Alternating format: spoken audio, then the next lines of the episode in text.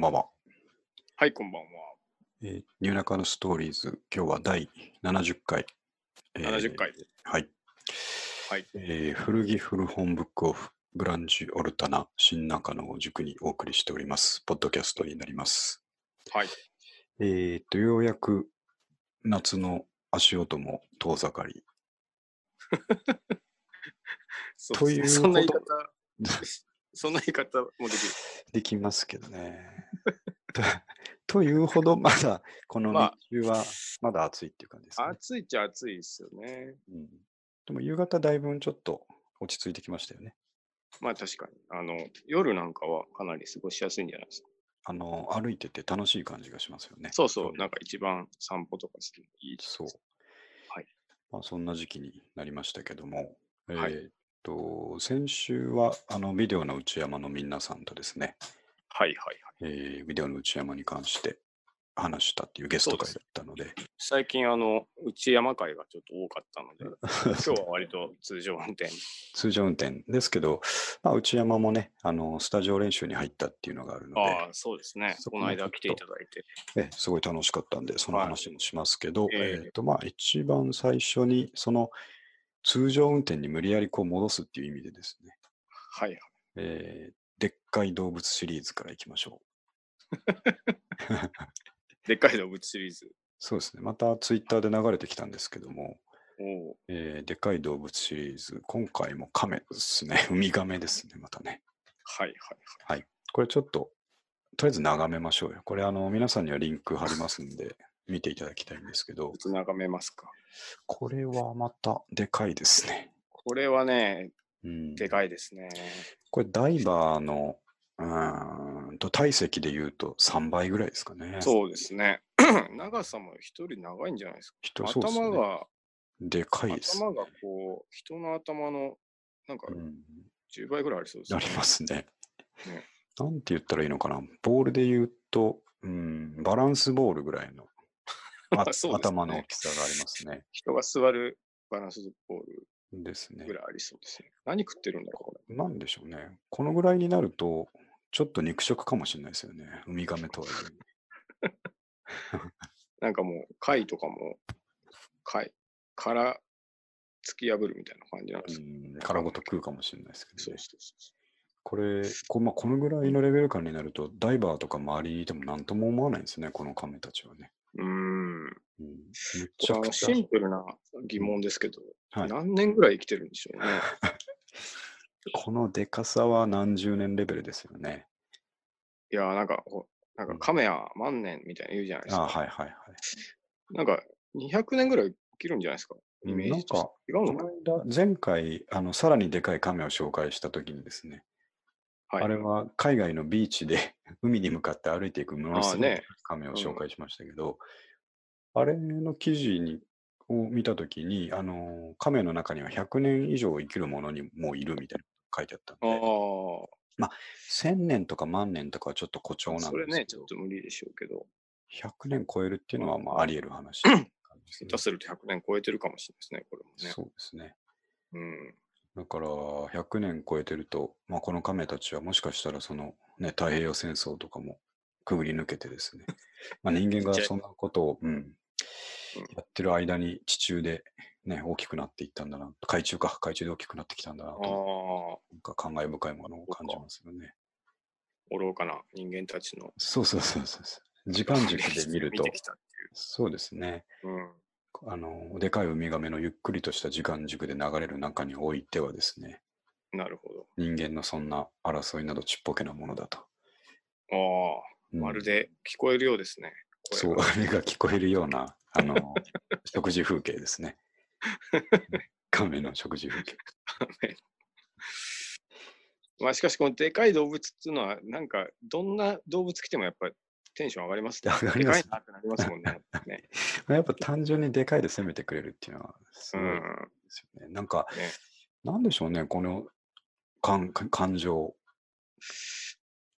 あまあなんか基本こうちょっと感覚がバグる感じするじゃないですか。そうですね。だからなんかそうそれをこうなんて言うんでしょうその感覚をうん、揺さぶられるっていう感じですかね。そうでしょ うね。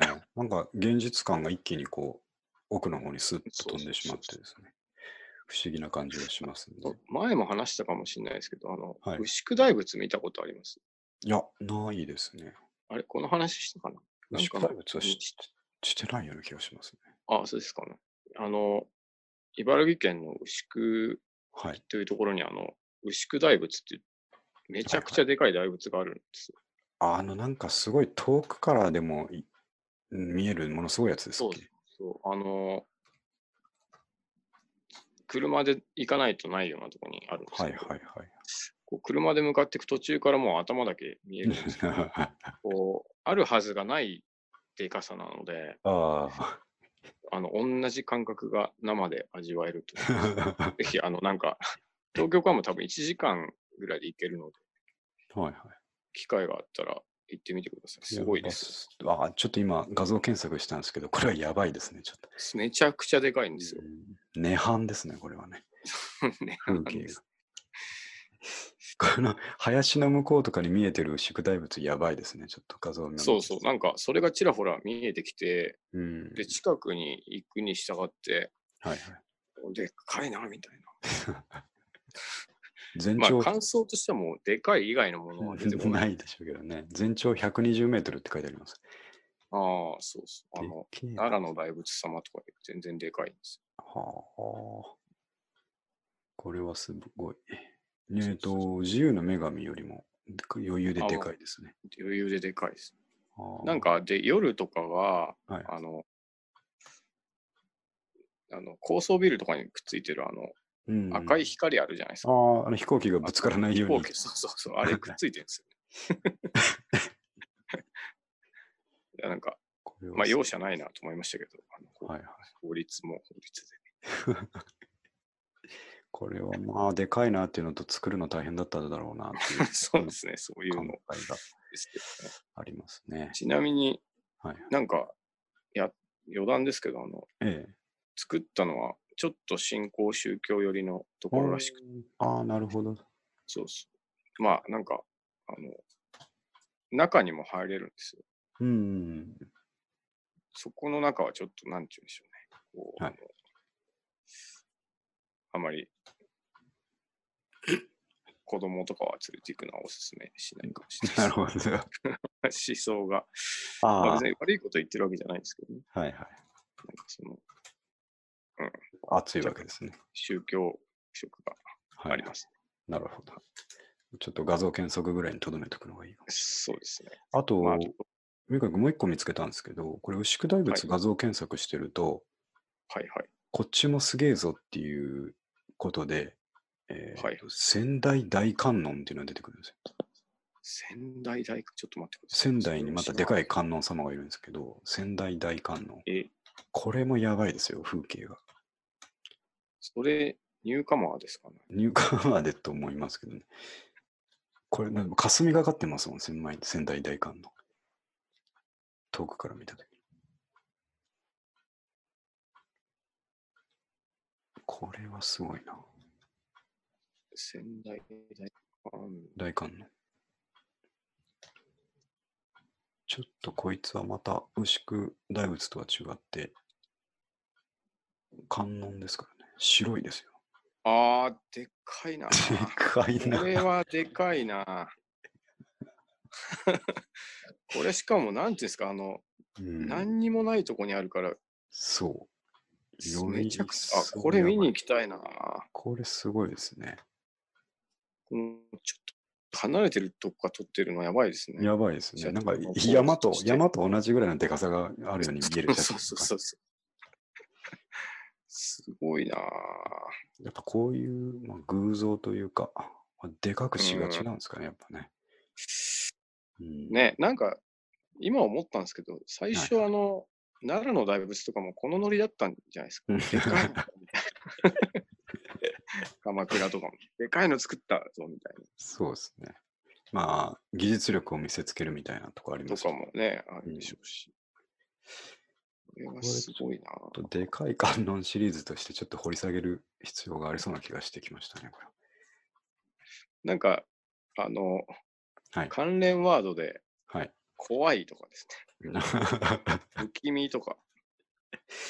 うん。で、なんかラスボスとかっていうのがあるんですけど、あなんかイオン っていうのあるんですけど、なんですか あ、イオンは分からんですね。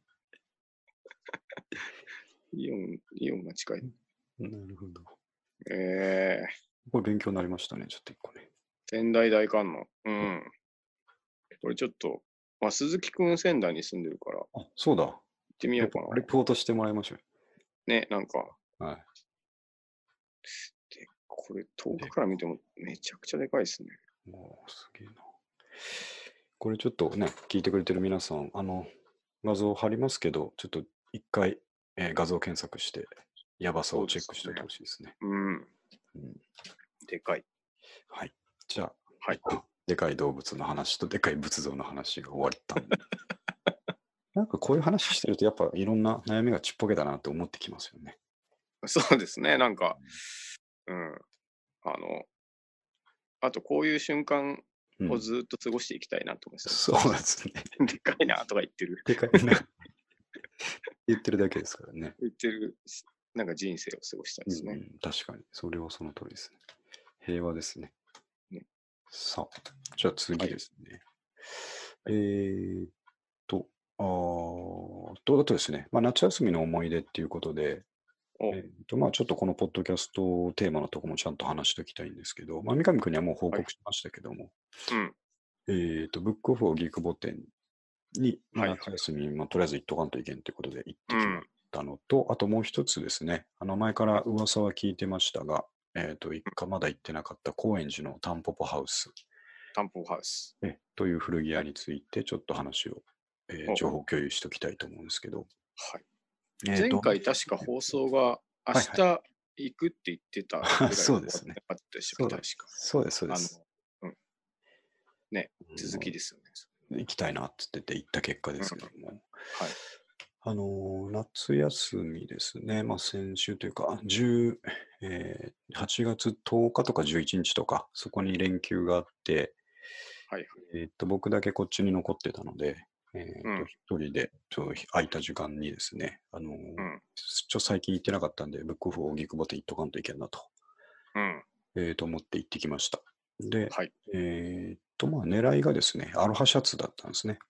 ああ、うん夏ですからね。夏です。まあ、夏真っ盛りだったんで、えうんーあと、まあ、もうそろそろ夏物が安くなってる時期でもあろうかとなるほど。思い、まあ、案の定、えーと、僕がいつもチェックしてるブックオフ荻窪店のツイッターを見てるとですね、えーはいとその時に夏物20%オフとかにもうなってたんで、おこれ行くしかねえなということで、はいえっと、行ってきました。で、うんやっぱりあの、アロハはですね、あの特集されていて、店頭の方にズバッと並んでたんで、はいはい。そこをしっかりチェックしてですね、うん。えっ、と、どのくらいだったかな ?980 円ぐらいで、えっ、と、いいのが買えたんで、よかった。ね、女神くんに前にちょっとはい見せましたけど、え見っ、まとした、色的にはこう渋い演じみたいな、うん。で、少しこう和柄の植物みたいな、えっ、と、ねそう柄なんですけど、あんまこう、バリバリトロピカルな感じじゃなくてね。そうですね。ちょっと渋い渋めの感じのやつが買えたんで、もうあれ大満足で、サイズもちょうど良かったんで、はいはい。グッドですね、という感じですね。で、えっと、向こう、荻窪店の様子ですね。また、はい。まあもう、えー夏物、秋物両方ミックスされてるような感じでしたけども、やっうん。ぱりあそこは引き続き、うん、暑いですね。暑いですか暑かったですね。面積とか広くなってたりするんですいや、それは変わらなかったんですけかどあ、ね変。わんなかっはい。やっぱちょっとレイアウトは少しずつ変わってはいますけど、まあ、何を言う、とってもこう、球数が多く凝縮されてるっていうかですね。た。うん。ほんで、まあ、割とこう、実用的なものがですなねる、ほど。安い値段で買えるという感じですね。うん、がするので、うん、やっぱ引き続き、えーチェックなんですけども、それはやっぱり、あの、同じくこう、この後話しますけど、高円寺にもですね、その日に、えーと、うん古着屋をいろいろ巡りに行って、おーはいはい。まあ、やっぱり、ね、高円寺とか下北となるとね、こだわりの店が多いので、うん。あ、そっか、古着って本当はこんぐらいの値段で売ってたなって改めて思ったんですけありど。 ますよね。そうあの、例えばアロハシャツとかでも、うん。そこ、うん、これいいかなって思うのが、もう4900円オーバーのねうん。のが普通なのがふ、本当は普通なんですけど、はい。まあ、感覚がちょっとね、あの僕らは昔かうらちょっとあれなんで、えーはいっとブックオフとかではそういうものでも、えーっとせいぜい2000円台とかで置いてあるとうん。いうとまあ、こもうちょっろとは、 1000円超えてこないものをまずちょっと探す。うねんまずまずそうですもん ね。うん。うん桁数が3桁のものっていうとこそうろでかすら。うん。いいかなきゃいけないんで、けないんですけどね。そう、やっぱこういう軸とそういうのがまずないですからね。まあね、やっぱうんりちゃんとしてるとこ多いですからね。そうなんですよね。あ、うんいえこんなに高いんだ、古着ってっていうね、ね今今更思うっていうです。まあね、なんか、そうなんですよね。最近またちょっと増えてるんじゃないですか。お店あふすごい多かったですね、やっぱりね。ね。なんかね。はい、増えてましたし、やっぱりちょっと小規模であのこだわりを見せるようなはいはい。ところが多いのかなと思いましたけうどね。ん。うんはいそれで、えっとまあ、ブックオフそこでよしよしと思って、で、うんついでにこう、女神くんに前から紹介されていた高円寺のタンポポハウス。タンポポハウス。は。い。タンポポハウスはすでにもう都内に何軒かありますけども、 うん。あの高田馬場とかにね、今では一番近かったんだと思うんですけど、そうですね。うん。まあ、とりあえず、あの、今言ったように3桁ですね、まずはね、タンポポハウスうは。ん、値段設定が。もう、1000円超えるもの確か置いてないって言ってた気がしますけど、そうですよね。うん。あの、100円、えー300円、500円、800円みたいなう、ん。うん。その、そのぐらいで。そんなレベル感だったと思うんですけうど、ん。それで、まあ、あのーまあ高円寺の駅すぐ近くにありますけど、はいはい。やっぱ、パッと見てですね、あまあ、おどっちかというと、レディースの方がね、多い感じまあそうねですね。うん。はい6、7割レディースで、メンズが残りうっていう感じですけど、はい。おなかなかの、あのーどうでもいい布を置いてるなって思いますよね、まずね。布ですよね。布まずがはだいぶ置いてあるなっていう。服の形をしてる布。布が置いてあって、やっぱりあの、当たり前なんですけど、他と違うところは、はい。ユニクロとかの古着をもう普通に置いてあるところですよね。ああ、そうですね。うん、いいなと思うと、むしろユニクロですから、そうそうなんですよ。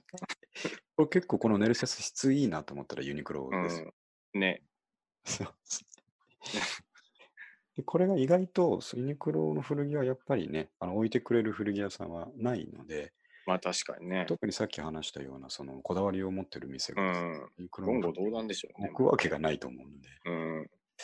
なんで、 あの、所狭しと、まず、そのね、あの、ユニクロであったり、えっと、まあ、海外のあれですよね、ファストファッション系のはいはい。古着をもう、うん所狭しと置いてあるので、うん。どっちかというとそっちを狙ってる我々にとってはですうん。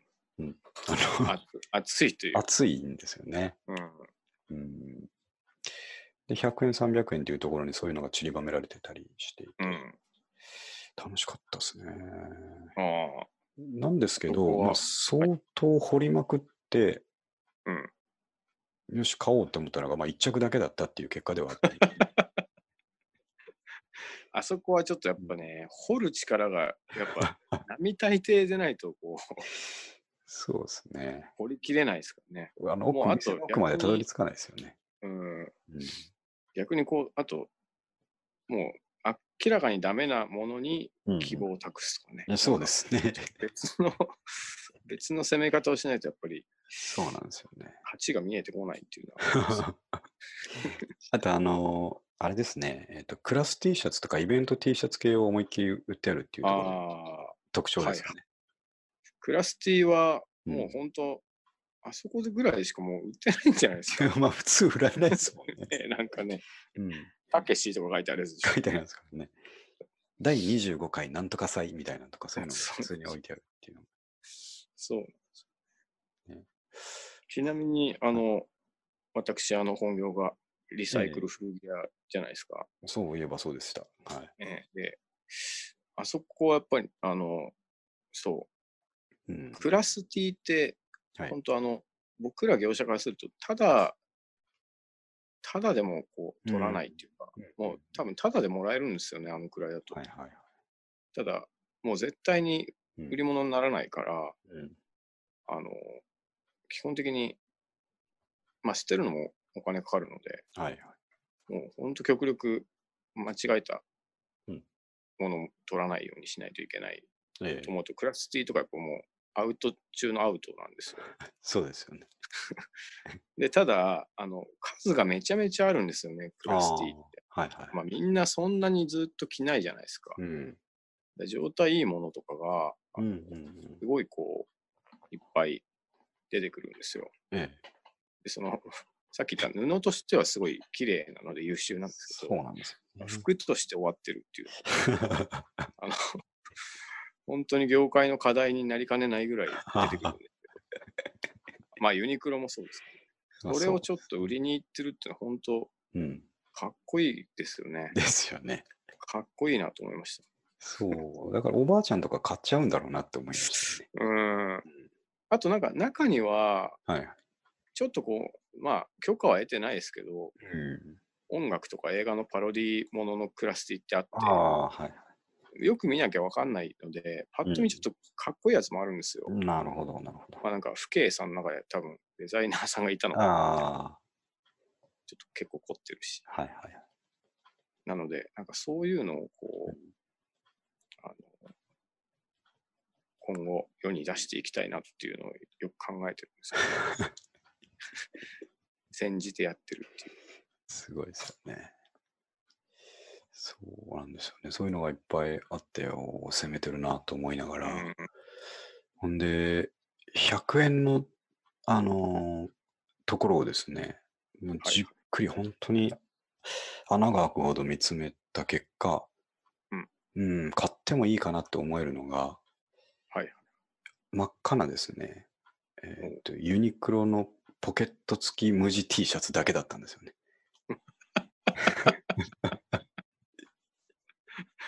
真っ赤なんですか、しかも。真っ赤でしたね。ああでもまあ、あの、なんつうか、発色のいい赤じゃなくて、まあ、どっちかというと、ーまあ、普通のええ、あの、男が着てもおかしくない赤。おかしくないそう。ですああ。まあ、一枚あってもね、別に。そうですね。あの、色の濃いジーンズとかと合いそうな感じうんの赤だったんですけど、はいはいわざわざこれ買うかっていうね、 と こものでもありましたね。まあまあ、 100円とはいえ。まあ、多分おそらく綺麗なんでしょうからね。そうなんですよ。すごいユ綺麗ニクロ状態にが良かっ赤いた T シャツをね、買いに行く人もいるでしょうから、うん赤い T シそャうツ欲しいなと思って、はい。。たまたまそういう人の手に届けばいいですねそうですね。 なんか、わざわざ買うもんではないっていうところでしたね。そう。で、あの、僕買ったのはですね、これは三上は君いに見せてなかったかもしれないですけあ、ど、 あ僕の多分見ましたね。ああの、あ、そうそうそう、えっとですね、ベージュの、えーはいえっとあ、そうだ、グラニフだ。グラニフの T シャツで、あーはいはい。 300円だったんですよ。315円で、えっと、なんかね、かっこよかったんですけど、こう、YouTube みたいな画面、うん再生ボタンが真ん中にあって、はい。カントリーハウスみたいな絵が描いてあるっていうですね。で、そのモノクロの、えーと絵だったんで、ああ、これは味があるなと思って、グラニフだし、いいなと思ってうん買えたっていうのが、それは喜んで買ったんですけど、うん。それ以外になかったっていうのはちょっとですね。 まだ僕グラのニフ力が、グラニフ315円でした。ああ、いい、いいか。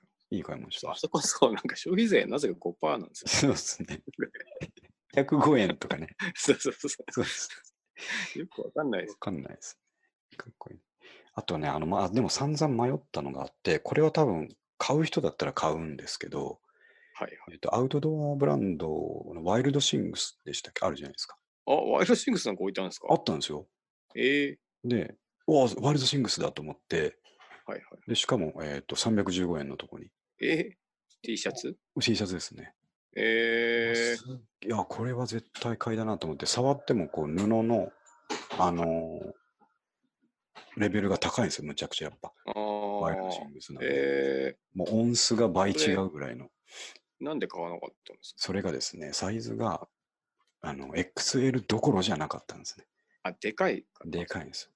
あトリプール XL ぐらいで、えいくら今大きめ着るのが流行ってるとはいえ、ー、もうダボダボになってしまう。そうですね。あの、パジャマパーティーみたいな感じにしかならない。 あ、でもそれはもうでも買い買いでしたね。買いでしたかね。買ってメルカリですね。あそうでしたね。 どっちかにあただ状態もね、そんなに良くはなかっあた、よくはなかった。ああ、うんええ確かに、あ、そっか。そういう方向でも考えなきゃいけなかった。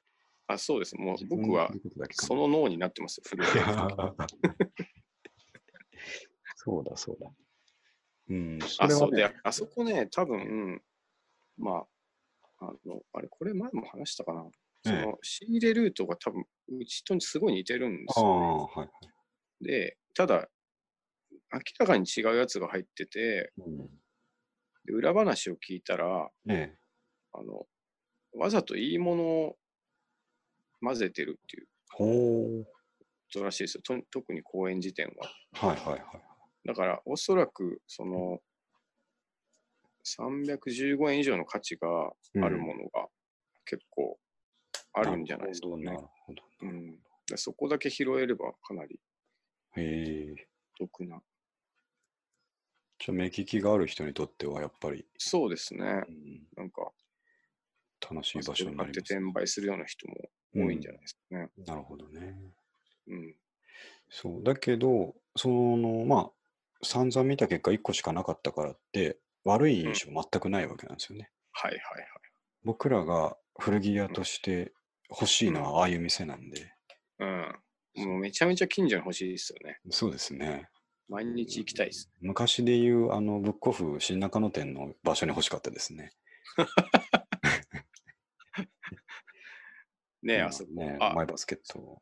ねそう、マイバスケットといえば、マイバスケットがもう一つできるという事件そうが、だそうだそうだ。 これ新で中野そニュのース中です野けどの、最近の結構どうしたっていうネタでビすよ ねッグな話題ですよね。あれちょっと、うん、あの、テーマとして。ちょっと共有しておきましょうね。そうですね。僕まだ行ってないんですけど、あれそどこからちょどっとういうことなんですかどっちかというと僕んち側なんで、ちょっと話しておきます、そうね。そううはい。あれもう寝耳に水の状態で、えーはいとまあ、新中野駅の、えー高円寺側というかですね、そっち方面の、えー甲州じゃないや、青梅街道沿いなんですけど、まあ、あはい。の一番でかい、えーと交差点ですね、杉山公園の交差点山公園。にですね、えーもともとあれは、えーと本屋さん、文文教堂かなんかです。先ほどですね、うん。まあ、あれがなくなったこともショックだったんですけど、まあね、唯一の本屋さそうなんんですかなよ、うんそうですね、新中野では。ね。本屋さんが、えーなくなってしまうってことでそれだ、それだけでもショックで、うん。であとその隣に、あの、 富士カラーのお店があったんですね、ああ、写あ真れ屋さんやってましたっけあれも閉じて、あすベローチェのすぐ横ですね。そうです、そうです。そうですが写真屋さんで、その横が本屋さんでした。本屋さんだったんですよ。ああ、あで二個ともないんですね、今。そうなんですよ。で、はい今回のその、マイバスケットがその場所にできたんですけど、えっ、と、はいはい2つのスペース使ってるんですよね。あ、そうなんですね。そうなんですよへえ。だか、ら、なんかでかくてですね。うん。で、それはいいんですよ、別に。マイバスケットができるのは、まあそれはそれで場所的にもいいとこですし、いや、そそうですよね。たいだ、いんですけど、忘れてくれるなよと。あのーもう一個西中野にはマイバスケットがもう少し前からあって、うん、それは僕らがもう何年も前から言及してきた通りですね。うん、もともとは、ブックオフ新中野店があった場所にですね、うん、マイバスケットが2年前ぐらいにできたわけですよね。うん。同じ出口の同じそうです。ブロックのとこですよね。そうですよね。だかうらん距離で言うと、あれは20メートルぐらいですね。 なんで2個目できたんですのかところに2個目のマイバスケットができてですね。 で、あの、コンビニとかならわかるじゃないですか。うん、あの、隣にファミマがあるみたいな話、向かいはいにはいファミマがあるとか、まあ、よくある話なんですけど、なぜなら、なんていうか、フライフランチャイズ、えー、ね制度だったり、なんか戦略的にそうしてるっていうのは、コンビニだとうんなんとなくわかるんですけど、ね。マイバスケットはですね、イオン直轄のはずなので、ああ、あのフランチャイズとかじゃないはずなんですよ。そうですよね。それで、えっ、と、違和感を感じたのはですね、そのはい古い方のマイバスケットに、うんそこ俺はそこを新中野店だと思ってたんですけど、ああ、なるほど。まあ、一個あそこしかないから、あそそうなんこがです新中野店じゃないですか。うん、それであそこ、 あそこいまだに何店かちょっと分かんなくなっちゃったんですけど、あ の、あそこの店の 外の張り紙にですね、はいはい。 8月23日かな、23日、えーマイバスケット新中野駅前店オープンって書いてあったんですけど、あ、駅前店。うん、駅前店に書いてあったんですけど、おうあれ、ここ、ここそれじゃないんかなと思ってですね。あ、もう一つのうん古くからあるそうなんバですスケットが告知を出してたってこと。出してたんですよ。 ああれと思ってですね、いや、じゃあつま り、ここが移転するのかと思ったんです、僕はま最あ初そう、そうですよね。てか誰しもそう思ったと思うんですけど、うん。違うんですよね。二つとも生かしなんですよね。あ、あれじゃあ、この後移転するわけでもないんですないですし、潰れるわけでもないですね。か そうなんですねあんと。え、えじゃあ、あんな近くに2店舗こはい。あって、はいなんなんて言うんでしょう、その、うん。どっちかしか行かないじゃないですか。 そうですね。で、明らかに、明らかに客持ってかれてるんですよ。何なんなんでしょうね、それは。うんだけど、まあ、同じグループだから別に痛くも痒くもないってことなのかもしれないですけど、あの、うん前からその古い方のマイバスケットはですね、まあ、位置的にもちょっと入り組んだところにあって、まあね、なんか、ええうん微妙感があったんで、そんなに客がいっぱいってわけじゃないんですけど、うん、最近その新しいとこがオープンしてから、僕、はい何回かその古い方に行ったんですけど、あ、古い方に行ったんですか。はい、古い方に何回か行ったんですけど、行くたびに一人なんですよね。もう やばいじゃないですか。やばいんですけどね。ねうん、まあ、広々使えていいんですけど、まあ確かあの、のび太の鉄人兵団っていう映画がありまして、に。はいはい。あれはですね、あのドラえもんが、もしもボックスを使って、はいはい。えっと、もしも、こうもう一つと同じ世界があったらみたいなことをして、そうあなんですよ現実世界と全く同じ作りのもう一個のパラレはいルはい世界を作って、そこでのび太たちが遊んでたら、あ、はい そこに鉄人兵団が攻めてくるっていう映画なんですけど、その状態かと一瞬思っちゃうぐらい、発想が、そう発想がやばいですね。そう思っちゃうぐらい俺一人なんですぐらよいいつ行っても。あの、なんか、多い、多いみたいなシーンないあですか。はいはい、ありますありますあります。うん。街中をここれぐらい人がいないです。 う、そう。まあまあ、まあ、かろうじて店員さんがいるんで会計はできるんですけどですね。そうそうですよね。そうですね。ギリギリのとこ で。あれは、あれはちょっと全新中野の人たちが今疑問に思ってることじゃいないや、そうですよね。ねなんか、だから、あの、 僕、こっち側、あの、まあ、僕の家は逆サイドじゃないです塾か。側ですね。だから、あの、あっちあんま行かないので、うんうんうん。まあ、なんか、こう、あっちに前バスケットできたよっていうはい。話聞いたときに、えまあ、いや、前、前からあったよえみたいな。 でいや、そうじゃなくて、っていう やりとりを、説明が難しい。そう、僕も聞いて、できたらしいよっていうと、いや、前からあったよっていう、この、うん。毎回このやりとりやってるんですいよや。新 中野が混乱してるんですよ、毎 知っ回。てますね。ねうん、まあまあ、ちょっとその戦略のとこはよくわからんのですけど、うまんあ、とりあえずでいきたやってでいもうことでね。あれじゃないですか、やっぱさすがに、あの、食い合うでしょうから、うん、移転前の過渡期なんじゃないですか。まあ、そうあそこの契約が切れるとかね。うん、それなら全く納得がいくんですけど、うん、まあ、ただ古い方もまだバイト募集してるんですよね。 やる気満々じゃないですか。そうなんですよね。そこら辺がもうどう考えたらいいのかな、これと思ってですいや、ちょっとこれはね、注視していきたいですうんね。そうですね。また出ましたね。新中野のね、中止あしなねきゃいけないネタバイでトす募集してるんだったら、まあ、 うんすぐにはやめなそうですね。 そうなんですよ。 で、えっと、あ新しい方を僕行ったんですけどね、あのはいはいもう何回か行ったんですけど、やっぱなんか気持ち的にーうん、うん乗らないんですよ、新しい方は。マイバスケット。そうですね。あの古い方と比べて確かに広いし、あの陳列も綺麗だし、物がたくさんあるように見えるんですよ。はいはい。ですけど、なんか、なんだろうな、この感覚はと思ってです確かにあの、コンビニに近い業態の割には、うんコンビニほどテンション上がんないですよね。ね。そうなんですよね。マイバスはそうなんですよ。んで、うーん、と思って、まあ人少ないし古い方行こうと思って古い方行くことが多いんですけうど、僕はまあ、はいはい家はそっち側なんで、僕うのん。いいんですけど、ただですね、新しい方は、やっぱり最新のトレンドをちょっと意識してなんだと思うんですけど、おー売り場の棚の一部にですね、はいはい。プロテインコーナーがあるんですよ。おー プロテイン製品を一堂に集めた棚があワンセクションあって、あれ、なんかジャンルを横断してますもんね、プロテそイン。うそうなんですよ、そうなんですよ。なんで、ねあのまずお菓子ですね、プロテインバーとか、それ系がまとめておいてあって、で、次に、あの、いわゆる、えっ、と、ウィダーイン的な、あの、チューブゼリーの形のプロテインのやつが置いてあって、うんはい。あと、あの、サラダチキンバーとかですね、サラダチキン類うんうんうがんバーっと置いてある、あの、プロテイン棚があるんですよ。おーそこだあそけれは、便利ですね。これはすごいと思ってですね。うんうん。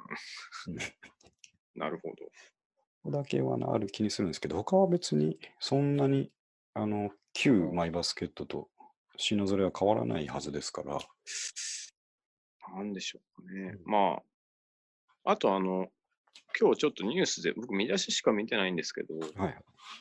今あの、ミニストップの業績がめちゃめちゃ悪いらしいんですよ。おーはいはい。うんで、同じ母体じゃないですか。そうですね。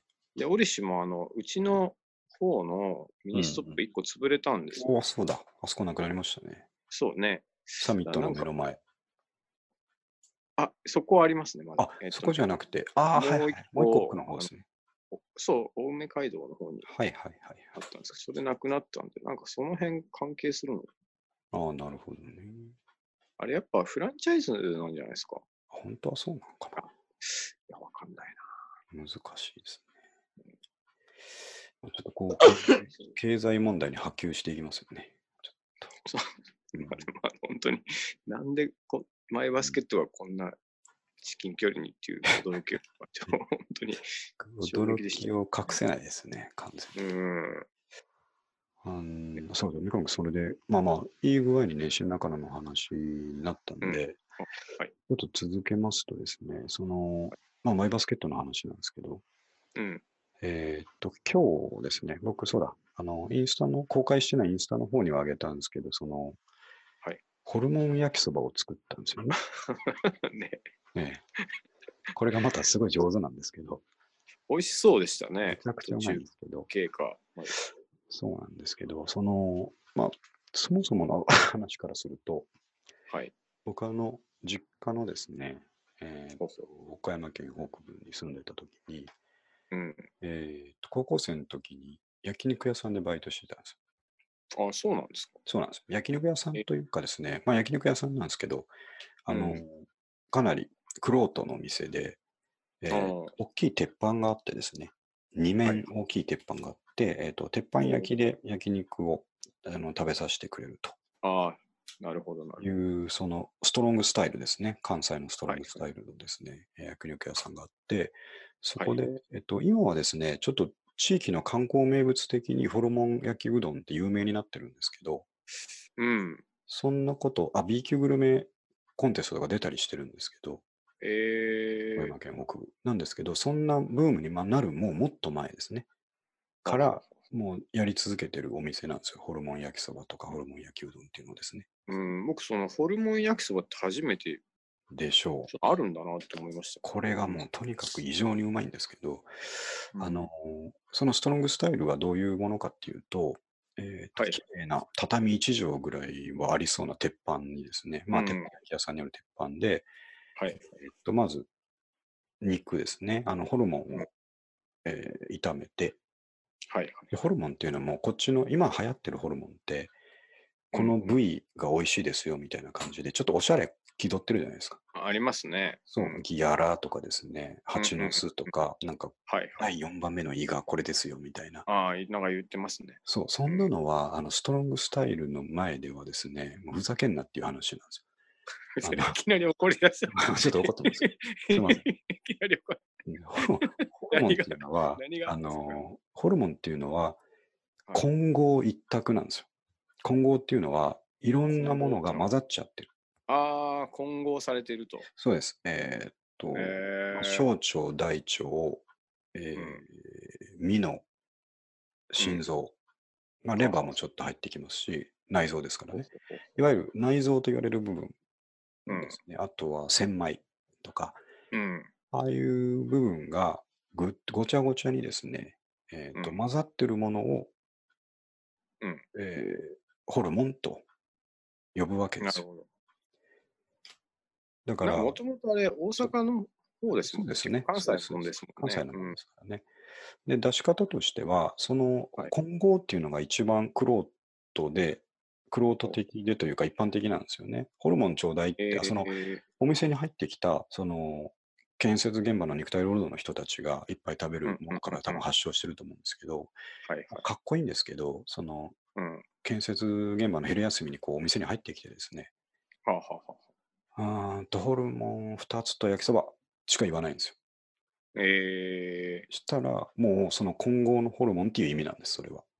ー、なるほど、なるほど。混合のホルモンを3人前ずっと焼い、じゅっと焼いてですね、そこにもやしやらキャベツやら野菜をぶわっと入れて、で、そこに、まあ普通、 焼きそばを、えー混ぜてですね、うん、うん。で最後、あの味噌だれで、えニンニクのしっかり効いた味噌ー、だれでは、あはえーピリッピリ辛の味噌だれで仕上げて、あはああ、うまそうだな。で、あのその鉄板の上でそのまま食べるんですよ。鉄板でこう真ん中で焼くじゃないですか。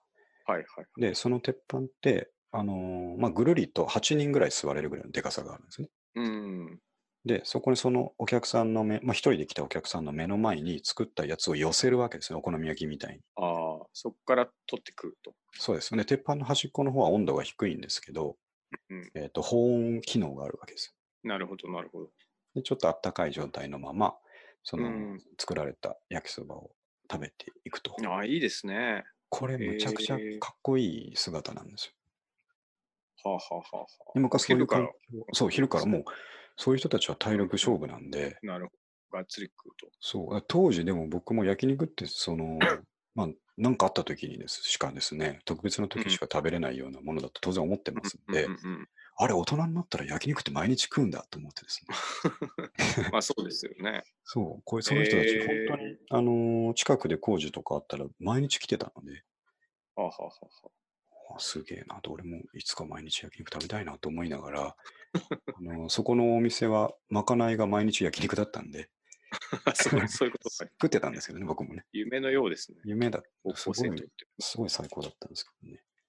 えまああのー、頃に戻りたいって今思いましたけど、まあ、その、そういう環境で育ってきてるので、はあ、はあはあ、ホルモン焼きそばって僕にとってはすごい身近なんですうーん、いや、僕初めて見ましたよ。よ。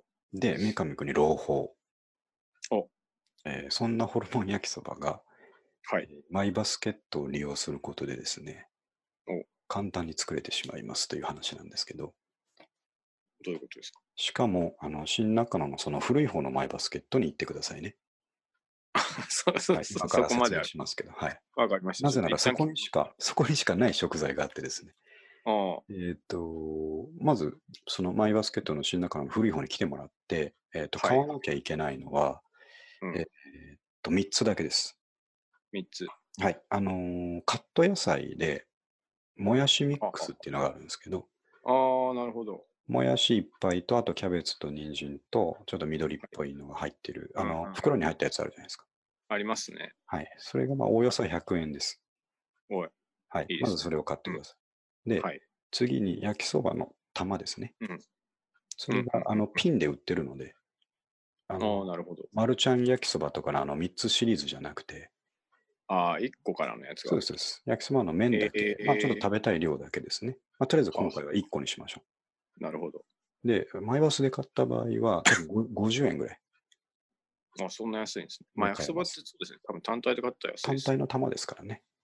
えーで、、買えますと。ほうほうほで、次に、えーっと、冷凍食品コーナーに行ってもらってお、あそこのマイバスにだけですね。というのが、新しいマイバスに僕行ったんですけど、ないことを確認したんですよ。う。もで古い方何のマイバスにだけうん、えーっと、ホルモンの冷凍パックがあるんです。ええー牛、牛ですよ。絶対牛にしてくださいね。豚もあるんで間違えないようにしてほしいんですけど、ー、ああ、なるほど。牛、島町。島町ってカタカナで島で、あの、大腸の腸ですね。あはは。牛、島町を味噌漬けみたいなのがですね、冷凍で置いてあるんですよ。うん、これがね、398円ぐらいで 200g ぐらい入ってるんですけど、なるほど。この3つで大丈夫です。おお、それでさっきの要領でやれそうなんばで。す。そうなんです。で、まあ、お好み、 お好みでですね、はい。ここに、あの、焼肉牛カルビ用みたいなですね、あ、違うな、牛カルビ焼肉用みたいな、はいはい。で、どこの店も置いてあるじゃないですか。ありますね。うん、っていうのを、ちょっと、あの、赤身のバラ肉も入れとくと、あまあ、より美味しいんですけど、まあ、それはあの予算とご相談してくださいあ、。なるほど。なので、ちなみに先ほど言った最初のあの基本の3種類だけ買うと、ほうほえうっと肉が398円、まあ、400円ですね。うんうで、ん、野菜が100円の500円で、うどんが50円の550円。ああ、おで、あ腹の、いっ最高のホルモン焼きそばが食べれますっていう話ぱい。なんですけど、おもうねー、これちょっとあの、はいさっき、あれの、その混合じゃなくてもいいんですかあ、そう、本当は混合がいい。本当は混合がいい。いいんですけど、マイバスケットのその冷凍コーナーにあるのは、えっ、と、島町と島町言われるもので、大腸ですね。えだけなー、んさですすがに詳しいですね、働いてたら。そうですね。僕は詳しいですよ、ホルモンに関してはか なり。えで、ー、あ、いいな、今度やってみよやってください。で、あの、はいこの3つだけでいいって言ったのは、本当にその通りで、調味料何もいらないですう。。あ、もうその味噌だれが味噌漬けになってるから。なってるんですよ。えー、あ、最初にこれ野は僕菜でもできそうだな。できますよ。カット野菜をおもむろに炒めて、うんうんうんうんまあ、ちょっと塩ぐらい入れてですね、はいはいえ。ーと野菜が、まあ、お好みのレベルでしなってきますよね。うんうんうんうんでそこに、えーとまあ、僕ぐらいになるとですね、そこで一回野菜避けるんですよ。フライパンから。なるほど。たまにそういうそうなんですよ。ややつ見ますね。そう避け一てる回な、一回置いといて、フライパンまた空にしてですね、うん。はいえーそこに、えーと、ホルモンですね。はい。冷凍のホルモン、島町 200g を投入して、うんでもしっかりあの味噌漬けで味がついてるので、で、なるほど味噌だれもたっぷり入ってるので、ほうほそれをちょっと炒めるんですよ。う。おーあの、お好みのレベルまで炒めて、はい。で、そこにそば、蕎麦を入れます。おはい。で、そばをまたお好みの感じで炒めて、うんで、置いといた野菜を戻すわけですね。なるほど。うんで、それで混ぜて、まあ、お好みのその感じまで仕上げて、うん全く調味料を使うことなく出来上がりです。えー、あうん、これはちょっと作れそうな気がしますね。これもう今週中にやってほしいんですけどね。うん。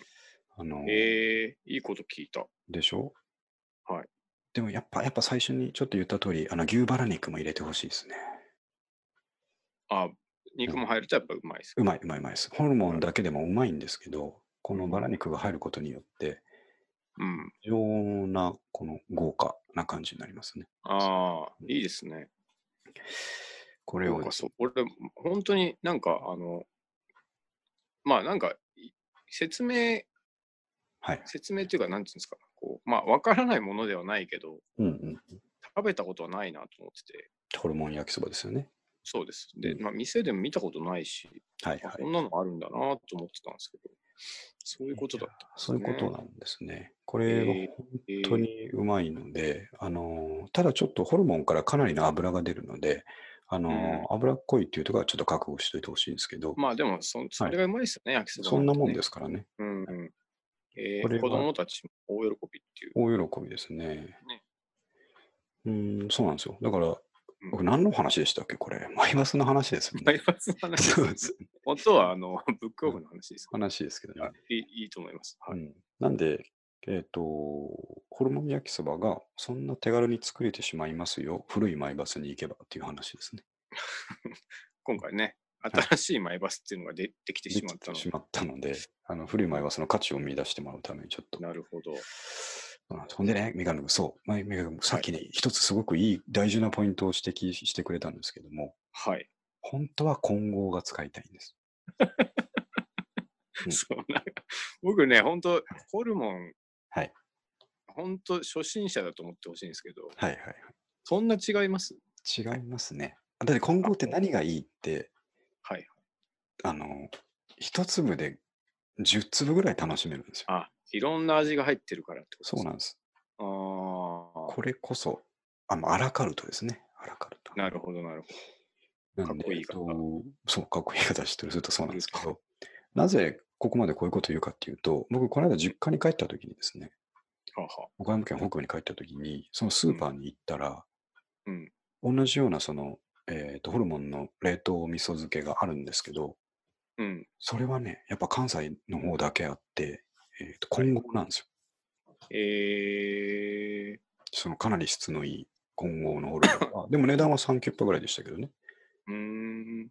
で、それで、実家で一回作ったんですよ、それ。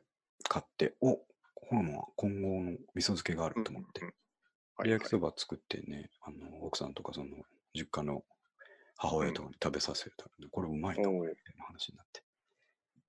あの、実家ではさすがに出ないですかその出ないです、出ないです。食卓にねあー気軽に出るものではないんですよ。ないです。ああ、なるほあんなに気軽に作れるにもかかわらず、ど。うんうん。みんなそこにリーチしてないんですよね。まあ、ちょうどその焼肉屋でバイトしてたっていうアドバンテージがそうですね。生きてるんですかね。はい。えあの、本当三上君はよくね、あの、新中野の夜で歩いてるので、まあ、いろんな飲み屋の人とね、食べ物の話することあると思うんー、ですけど、えで、まあ、焼肉もホルモンだなんだって話することあると思うんですけー、ど、うんうんうんうん。あの、いや、俺はマルチョウが好きでね、とかね、ああ、とまあ、やっぱ、一番さっぱりしてるのミノだな、とかそういう話が出た時にですね、なるほど、なるほおいおい、何を言ってるんだいと。ホルモン混合だろといえば混合でしょど。あ、分かってるねってなうる。ん、そうそうですね。まあ、なるほど。俺は混合しか頼んだことない よ。混合ってね、そういう意味で言うと一番安いんですよ。あ、そうなん。まあ、メニュー分がけてないからってことそうです、そうです。はい。えー、混合っていうの、まあ僕、そんなにホルモン好きじゃないんで、はい、そもそもは。まあ、ホルモン焼き屋もあんま行ったことないですけど、うんうん。あの混合って確かに見たことない気がしますね。こっちの方ではないですうね。んうん、うん、えー、ないですね。なんかそもそもう、んあれ、関西にしか最初なかったって言いますよね。ああ、はいはい。ホルモンもで、なんか、あの、こてこてっちゃんっていううんうんうん。お惣菜あったじゃないですか。あれは豚ですよね。豚ホあルモン。ああれれ、あ、あれ、あれはホルモンですよね。 はそう豚の小腸ですかね。小腸か大腸かわかんないですけど、内臓ですね。詳しいですね。うん、そうですね。ホルモンに詳しいと思わなかっ またちょっと、そうですね。新しい一面を見せ て。た。新しい一面隠してましたかね、これちょっと。というか、披露する場が全くなかったというだけの話。豚と牛の違いもあんまし食ってもわかんない気もしますけいど。 や、それは三上君、大事ですよ、それは。大事なんです大か事ですよ。だから、あの、東京、関東の飲み屋とかで、えっ、と、もつ煮込みとして出てくるのは、ああ。豚ですよね。あれ豚なんですか豚ですね、もつ煮で出てくるのは。えー、うまいっすよね。あれはもう、あれはあれで美味しいんですよ。うん。ですが、関西は違うんですか関西は、まあ、関西のもつ煮が豚じゃなくて牛かっていうとそうじゃないと思うんですけど、はあはあはあその、なんと言いますか、こてっちゃんっていうのあ、てっちゃんっていうのが、ああ牛の大腸の呼び方なんですよ、関西の。あ、そうなんですかそうですよ。ホルモンのこと、てっちゃん、て全っち然ゃんって知言うらなんかった。え、あれなんかキャラクターの名前かと思ってです よ。違いますね。 た。だと思ってる人めっちゃいると思うんだけど。違いますえー、知らなかった。えーっと、そうですそうです。う牛そんなの、ホルモン博士だったんですかそうですね。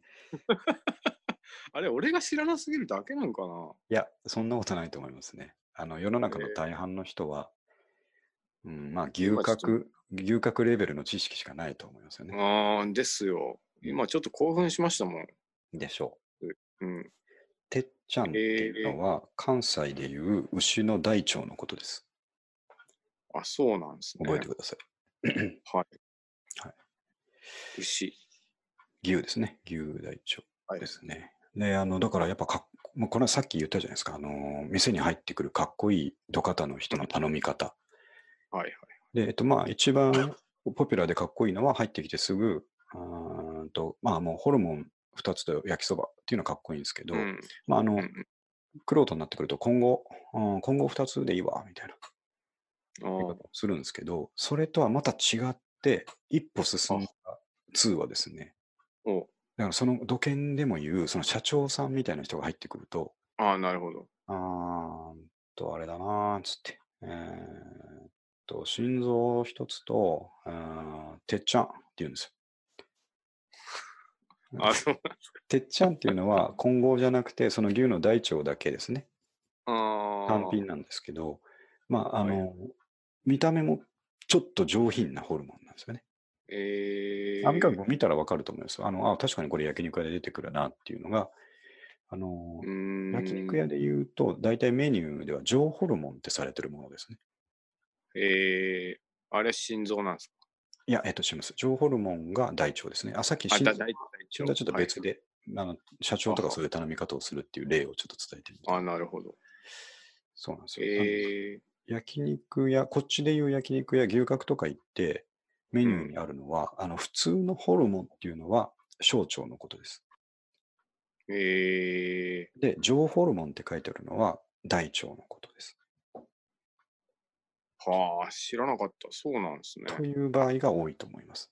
うーん、なんで、三上君、今度からですね、 あの、はい、あの普通の牛角とか行くとちょっと良くないですけど、あのーはい個人経営のうん、はい、渋い焼肉屋に行った時は、はい。あーてっちゃんとって言うって言うと、あ、やばい、来たっいや来たてな思われる。関西から来たなと思ってですね、まだもえー、う出せねえぞと。てっちゃんっていうんです。あー、そそう。こてっちゃんってなんか、あの、うん男の子のキャラクター書いてあっ て、書いてありますけどね。その名前かと思ってました。まあ、それは、それはもしかしたらそうなのかもしれないです けど、後付けですね。えー、小さいてっちゃんっていう意味でこてっちゃんです。あー、そういうことなんですね。そうです、そうです。全然知らなかったな。うん、まさかこんな。はいそのさっき、ちょっと戻りますけど、はい。あの、ホルモン2つって言ってるじゃないですか。うんその、はいはいはい。から例文 で。はいはいはい。今日教室みたいになってますけど。2つはどういう意味なんですか あ、二人前っていう意味です。 ?2 人前。1人前って少ないから。一人前、そうですね。一人前って多分、どこの店も 100g 換算してると思うんですけど、ああ、あ 200g かな。まあまあ、その、なんて言いますか。ちょえーとちょっと物足りない量。そうですね。あの、土方の人たちがお昼にですね、食べるには全然足りないですよ。一人前では。ええー、えで、焼きそばは1つ。一玉、二玉、これまたですね。うんあ。ーその時の気分で選んでいただければいいんですけどもね。あそういうことですか。うんなるほど。なんえで、ーその、かよかった鉄板で食べる人たちはかっこいいから、 うん。その焼肉屋、僕ら焼肉屋に行くとですね、はい。まあ、その単品で頼んで焼きながら食べるんですけど、もしその焼きそばを頼むとしても、はいはい。ホルモン焼きそばって書いてあったら、うんまあ、そこのメニューにもあったんですよ。そこのメニューにもホルモン焼きそば、ホルモン焼きうどんってあるんですけど、うんうん。そうあったら、じゃあホルモン焼きそば一つくださいって言っちゃうじゃないですか。まあそうですね。うんそれはそれで、ホルモンが一人前入った美味しい焼きそばが出てきて、うんうん。一見落着なんですけど、はいはい。 2になると組み合わせてくるんですよ。なるほど。単品で。はいはい。ホルモンと心臓とミノで焼きそばやってくれって言ってくるんです。あ、それがその例文に出たはい、そうです。混合2つに焼きそばそうですってねいう。ことなんうんですそうね。いうなるほど。でちなみに、いくらぐらいなんですか向こうの。そっちえのっと、僕がいた当時というか、今も多分混合が、えっと600円から700円だと思いますよ。ああ、なるほど。うんじゃあ焼きそばも入れて、で、あ1000結構円ぐらいいかきなますねんじゃないですかね。うーん。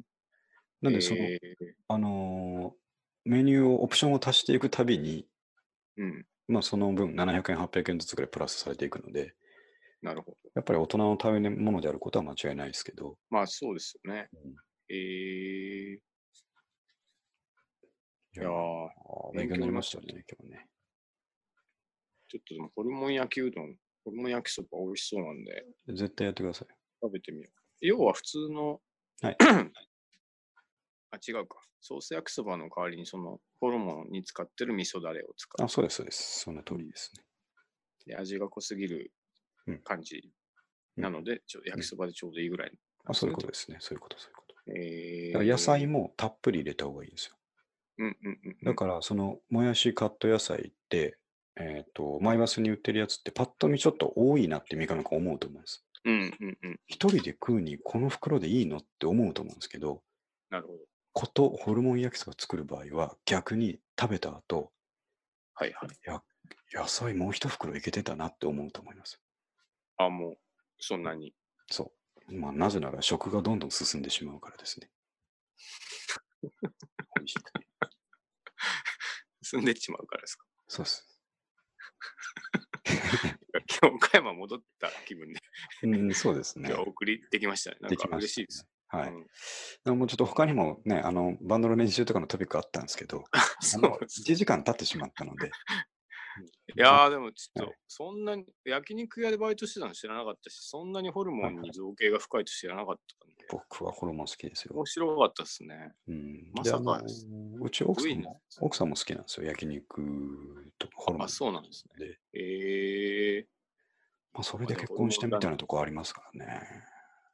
さすがにそこまでではないんじゃないですか。そうそうそうですね。それは言い過ぎたかもしれないですね。そういうところが合うのって大事ですかまらあね、まあ、いや、そりゃそうですよね。そうねえー、いや、いいだから話聞いた今もそれとか僕が作るとすごく喜んでくれますよ。うん。いやいやいや最、高だな、ホルモン焼きそばっつって。何よりですね。ねうんま あ、そんなとこですね。はい。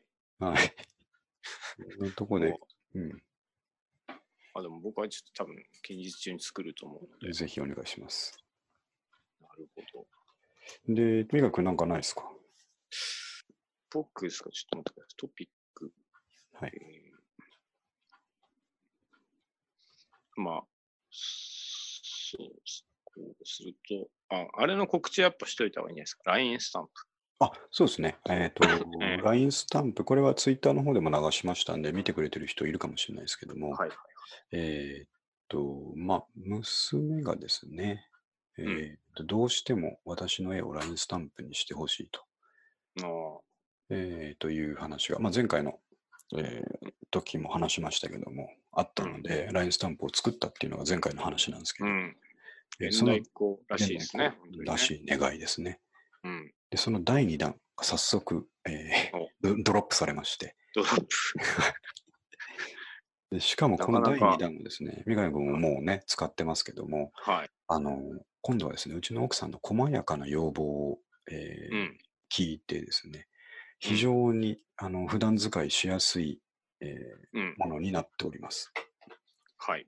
うん僕も例えば、ね、そうですね。やっぱあの普通に了解とか入ったっていうのでかいんですよあいいですね。 了解とかですね。あと、うんまあ、結構よく僕今使ってるのは、怖とかですね。怖っていうのは、あの、怖って書いてまひする。ちゃん言うんですか い言わないですね。だからこれ完全に、言わない完全にこれ、奥さんに言われて作った。あーあとやばとか、笑えるとかですね。あうん。まあ一い番いで今す回の、えー、と20個ぐらいのスタンプ、16個か、16個のスタンプの中で、僕はまあ一番これはいいな、使えるなって思ってるのは、えー参加しますですね。ー。あ、それを押してましたよね。はい。確かにね、参加しますは一番使いどころあるはずなんですけどねうん。。そうですね。今ま度だ今度の土曜日、使ってなみいんなで飲み行きませんかっていうあ LINE でもがねグループで流れてきたときに、参参加加しますってね、うん。手を挙げてる意味になってます。うんそう。なんで、まあやっぱ何がいいって、この小学2年生しか書けないですね。うん。えー筆独圧特の筆圧、ね。そうタッチ、タッチが。 はいうん。で。結構表現力高いなと思いながらですね。いや、でもこれう、んあの、これを見知らぬ人に送ると、えもう何これってなりますよね。え、なりますよね。友達の娘さんが作ったんだっていうと、うんめっちゃいいみたいな。で、そう一人買ってた気がする。 書いてました。そう。で、この間三上君に話しましたけど、ちょっと残念なんですが、うんうん。と LINE、これ何で作ってるかっていうと、LINE、えっ、と、クリエイターなんとかっていうですね、はいはい。えっと、アプリがあ って、えっうんと、そこ上で普通に作るよりも簡単に作れるんですね。うんうんえーっと本当に画像をアップロードして、えーっとう決まった形に切り抜いて、うんえーちょっとフィルターもかけれるみたいな機能がそのアプリについていて、おーそれで、えーと作った絵をスキャンしてですね、あのどんうどんん。スキャン、スタンプを作っていけばいいんですけど、この便利機能を使って申請したスタンプに関しては、えーうん作成者に分配はないんですね。なかなかこれ結構酷なことするなと思いましたけどね。ね。で、うんあの普通に、まっとうに作る方法がまあ別にあって、うんそれはまあ自分でお絵かきソフトとかを使ってですね、うん。うん、あの規定の大きさとかを意識しながらうん。え作っていくっていう方法があるんですけど、あのーはいまあ素人にしてみれば、スマホのアプリ一発で作れる方が簡単なんで、うん。ねあのどっちかというとそのお金が入る方法での作り方も僕できんことはないんですけど、うんうんめんどくさいんですよ、やっぱり。うん。ねそうですよね。なんで、あの第2弾もそのまあいいやと思ってですね、別にお金儲けしたいわけじゃないから、あのーいいかと思って、えーこっちのそのアプリの方で作ったんですけど、うん。なんかね、まあどうかなと思いますよね。しかもね、なんかツールだったら、より手数料逆に、なんていうんですか、そっちに都合よく完成されるわけなんで、えそうですね。手戻しの人うのん目視も入んないで済むそ済うみそうじゃん。そうそうむしろ割り、マシのなんかあれがあってもいいぐらいなんですけどね。 ちょどっちかというと、もうスピードを重視してしまったので、の。まあでも、あの、目的がね、別にそれでそうなん です。なしてやろうっていう、そんこなことれだはけどないので、うんまあ、クリエイターがどんどん作ってくるんで、うん、 クリエイタうちのクリエイターがどんどん作ってくるんで、ちょっいやとそのスピードを止められないですからーね。。あと、まあ、第3弾とかももう考えてはいるんですけど、もっとビジネスで使えるものっていう要望が、ああ、いいんじゃないですか。 なんで、あの、敬語版っていうのができる予定になってますんで、マジですか。お世話になりますとかね。お世話のなりますの意味、もう分かる年頃ですかね。うんちょっと微妙でしょうけどね。まあでも、はい、なんとなく。みちるちゃんなりのいお世話になりますをちょっとね、作ってほ見しいてでみすたけどんねで。すかね。うん、あと、うちの奥さんが言ってたのが、あの、三上くんがよく使ってる言葉をスタンプ作ってあげると喜ぶんじゃないって言ってて、ああの、あ、振り込みましたっていう スタンプ作ってあげてくれって言ってたんですよ。そうですね、僕は よく言ってますね。よく使いますね。それ僕すごい使うな。使うでしょあの、三上くんがその、バイトの人たちにですね、ええあの、お給料振り込みましたっていう連絡をするときがあると思うんですけど、振り込みました。振り込みましたっていう。。まああとそうですすね。あの、確認お願いしますと。そうですね。それ、スタンプで、 はい、あるかな。いや、でも、ちょっとあったら、もし作った暁にはうちだけでいいんで、ちょっとうちだけにもちょっと試してみてください。いやー、気にかけてもらってありがたいこと。あ僕は、まあ確かにそれもいいなと思ったんですけど、あのーはいちょっと三上くんたちのそのラップグループのリンゴとナイフの歌詞からもう飛びたいなと思ってて、あの、はい寒い商売とかそういうのもあっていいかなと思っていつ使うんで すかね。 寒い商売だなって思った時にああ、探まい商売あ確かにね。やっぱあの、双子とかね、あの、はいはいはいはい。あのファーストのそうですね。ね、荒削りなところがやっぱ 残っ、また残ってると嬉しいですけどね。あ、多分あの、2枚目、3枚目、セカンドとサードで、はいちょっと商業寄りになるんですよ。あ流れ的には。ねそうですね。で、また4枚目で帰ってきますから、原点に。あ、あ、じゃあそれはちょっと、そうですね。まあ今のもすごいいい出来ですけはい。ど、あの、初期のね、そうですね。衝動も、衝動。双子はやっねぱえ衝ねえ撃ねえとかね、そういうのがそうですはいね。あった方がいい衝と。撃でしたからね、やっぱり。まあそんな感じで、ちょっとここもう一回リンク 上げときますんで、はい。えっと、気になった方は、えーぜひですね、えーちょっと使ってみてほしいなと思いますね。はい。 結構使えますんでね。意外に僕も対応してますね。だから僕もかなりあ使とっはてると思いますね、音千代くんがスはいクシはいョ を、スクショでまだ送ってくる って。あげん変えやそとろ思ってそろスクショのバリエーションも溜まってきたんじゃ持なっいてかきたんじゃん はいまあいいですけどね、もうこうなったらもうずっとスクショで言ってもらおうと思いますけでど。もらおうっていう、はいなんかあいつクリエイターがどうの言う割にはなんかそその 辺のリスペクトの仕方よく分かってよるくわかってない。ちゃんとか買いなさいよと思いますけそうですね。 どね。ちょっと、まあ、今日はですね、もしかしたら音千代君とかは、あの、内山の練習の話とかね、あるかなと思って楽しみにしてくれるところを全部、えーホルモンの話になっホてルモン、そうですね。ちょホルモンはい意外に強すぎた。強すぎたね。まあ、僕はパワちょっーとが知らなすぎたのもあるんですけどね。いや、でも、あの、そうじゃないと思いますよ。勉強にな世りのました中の大半の人は、三上君と同じレベルだと思います、ホルモンに関して。牛角レベルっていう。遊郭レベルですね。せいぜい遊郭レベルですね。違いれた。はいまあ個人経営のあのれんのあのホルモン屋とか入りにくいでしょうん、いや、あと、うん俺、宇都宮ではいあはいんま見たことない気がしますね。あ宇都宮はそういう文化あんまないのかもしれないですね。うーん。あとな、なんか、はいあんまうまいイメージがないんですよね。ちょっと匂いが強いっていうか。ああ、まあそうですね。それは、あの、周りから見てると、確かにうんホルモンの匂いってね、独特なものがあるんですけど、現場にいざ入り込んだ場合、うん、はいつまり、あの、積極的に食べる立場になった場合はですね、はい。あれほど美味しいものはないです。癖にうんそうなんですね。まあ、みんな言いますよね。まあ、そんなところで、はい。えーニューナカノスと、今日は第70回だったんですけども、まあ記念すべきホルモン会。ホルモンですね、えっと、マイバスケットとホルモンを中心にお送りさせていただきましたんで、はい。じゃあ、あと、もう9月に入りますんでね、えーうんえっと、また元気よくやっていきたいと思いますんで、そうですね。はい、じゃあ100回目指してまた、じわじわ頑張りましょう。はい。じゃあまたご連絡します。はい。ありがとうございました。ありがとうございます。はい